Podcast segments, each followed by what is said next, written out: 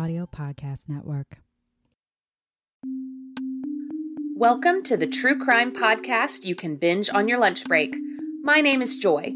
I am a school librarian, obsessive researcher, and lifelong true crime nerd.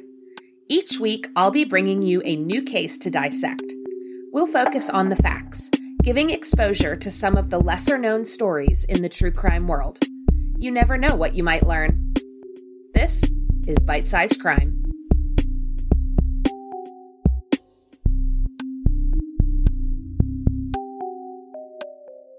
Welcome back to Bite Sized Crime. This week, I'm bringing you a case that is shrouded in mystery and rumor.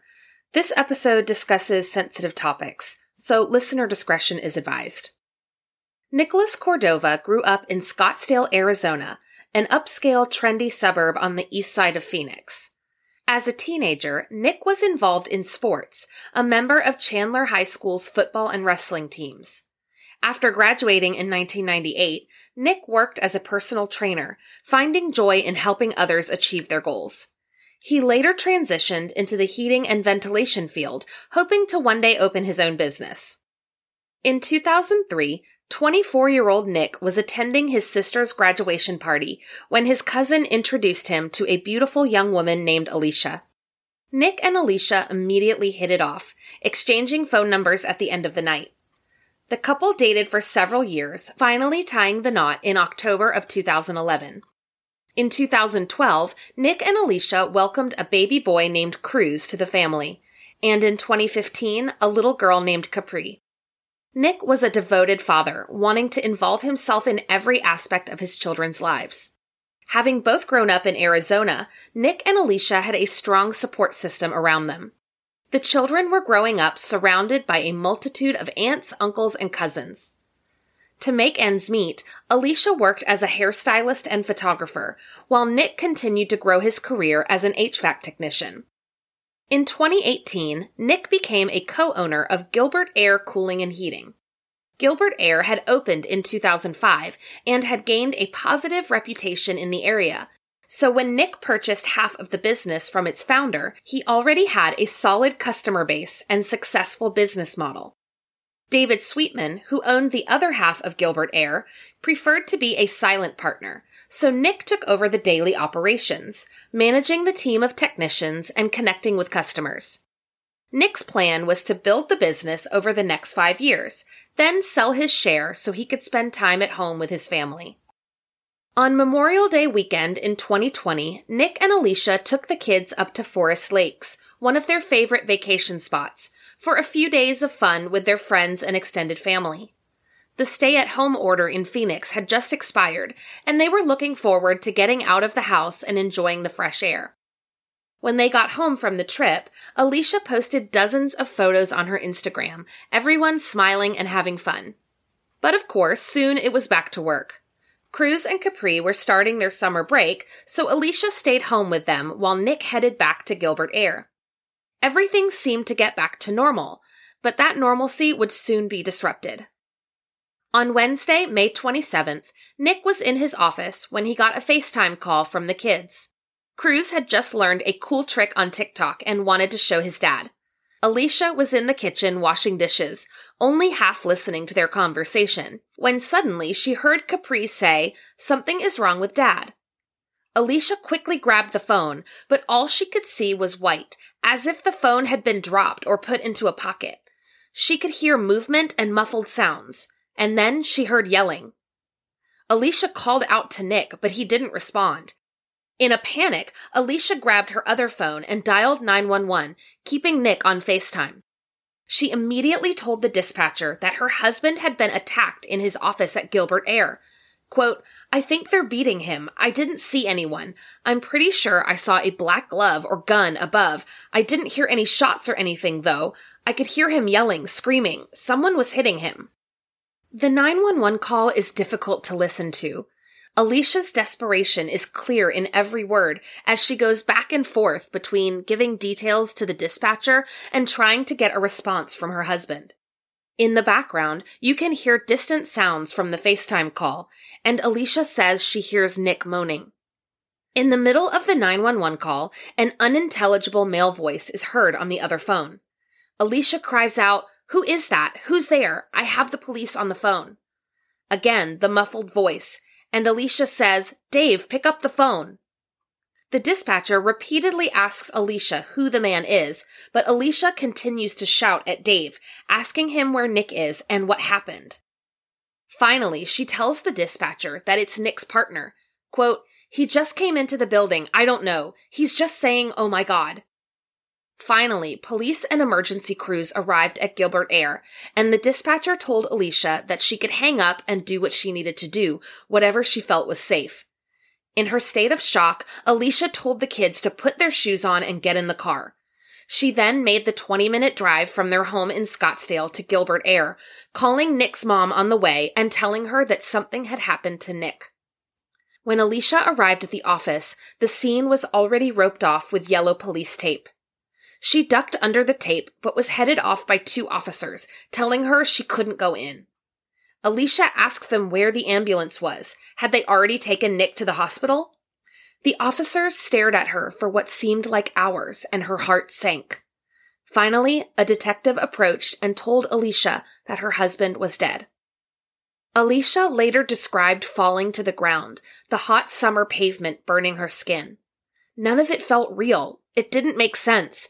She had just seen Nick that morning. The kids had just been talking to him less than an hour ago. How could he be gone?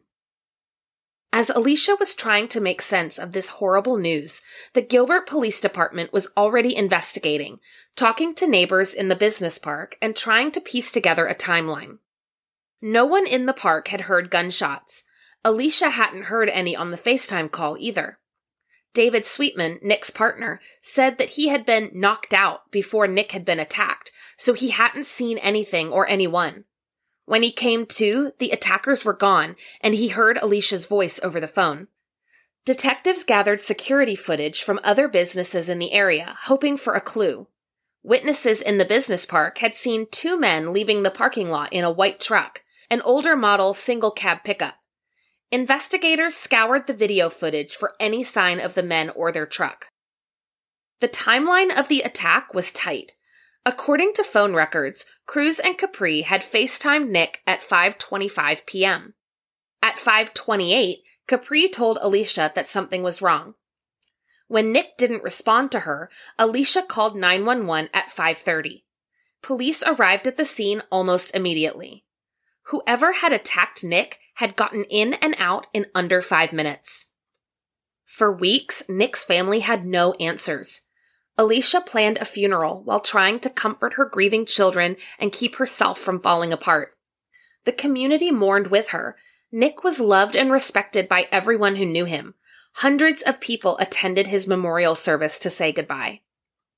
Then, in mid June, the Gilbert Police Department released surveillance video from the Arco gas station a few blocks away from Gilbert Air. In the video, time-stamped 5:33 p.m. on May 27th, just minutes after Nick was killed, a stocky man in a blue t-shirt and jeans casually walks into the convenience store, speaks to the cashier for a few seconds, presumably to put money on the gas pump, then walks back out to his vehicle, which is not seen on camera. The video footage was clear and close up. Police had an excellent picture of one of the suspects in Nick's murder. Surely someone would recognize him and call in a tip. But nearly two years have passed with no updates in the case. It seems that investigators are keeping their information close to the vest. Naturally, in lieu of solid information, rumors abound. Everyone wants to speculate about Nick, the business, and the unidentified suspects. But of course, until investigators release more details about the case, we can only guess at what happened. There are so many unanswered questions and possible theories. First of all, how has no one in the Gilbert community recognized the suspect on the video? Why was he so nonchalant as he walked into the convenience store? If he had just murdered a man in cold blood less than five minutes before, why would he stop for gas less than a mile from the crime scene? Was he not concerned about being caught on camera? Some have speculated that the man, who appears to be of Hispanic or native descent, may have crossed the border into Mexico. If that was his plan all along, maybe he thought he had plenty of time to get away and wasn't worried about getting caught. But the question remains how was this man connected to Nick? Did he know Nick or was he just hired to kill him? And let's not forget that two men were spotted leaving the scene of the crime. If there is surveillance video from the business park, why have police only released footage of one suspect? Did the other man stay in the car during the attack? What was his role in all of this? There are also lots of questions surrounding the crime itself.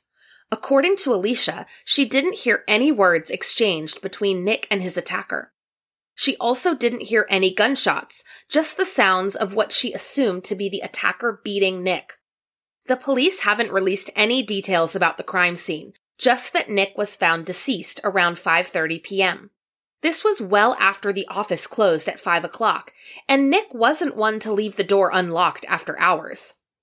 Nick was on FaceTime starting at 525, and it doesn't appear that he got up to open the door for anyone during the call. So how did the attacker get in? Then there's the question of Nick's partner, David Sweetman. David was a silent partner in the business and was rarely around the office, but he happened to be there on May 27th.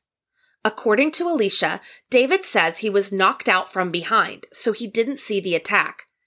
Is it possible that he was the one who opened the door, then was attacked before he knew what was happening? And why would the attacker leave a witness alive, running the risk of being identified later? Complicating the case even more is the issue of Nick's life insurance policy. In September of 2018, right after he became co owner of Gilbert Air, Nick applied for a $3 million life insurance policy in which Alicia was the beneficiary. But in December of that same year, the beneficiary was changed to Gilbert Air, meaning that in the event of Nick's death, the owners of the business would receive the payout, not Alicia. This type of key person insurance policy is fairly common in business partnerships. It's something that can keep a business afloat if one of the partners passes away. But here's the problem. Alicia claims she didn't know that she was being removed as the beneficiary. After Nick's death, David filed a claim on the benefits, so Alicia filed a complaint with the county's superior court, alleging that the beneficiary change was fraudulent.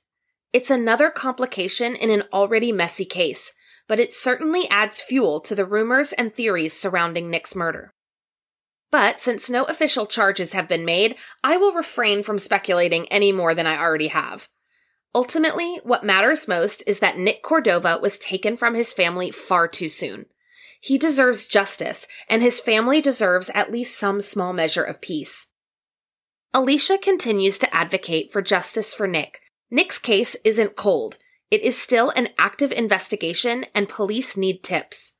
If you have any information regarding the murder of Nick Cordova, please contact the Gilbert Police Department at 480 503 6500 or call Silent Witness at 480-948-6377. And please share Nick's story on social media. Someone out there may be the key to solving this mystery.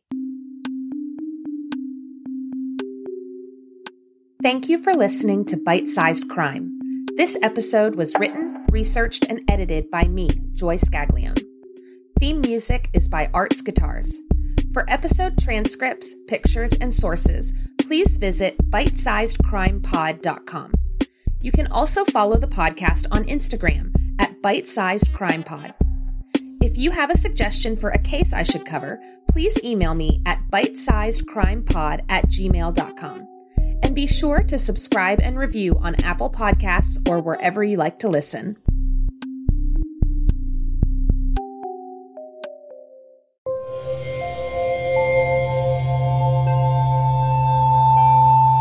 Part of the Boundless Audio Podcast Network.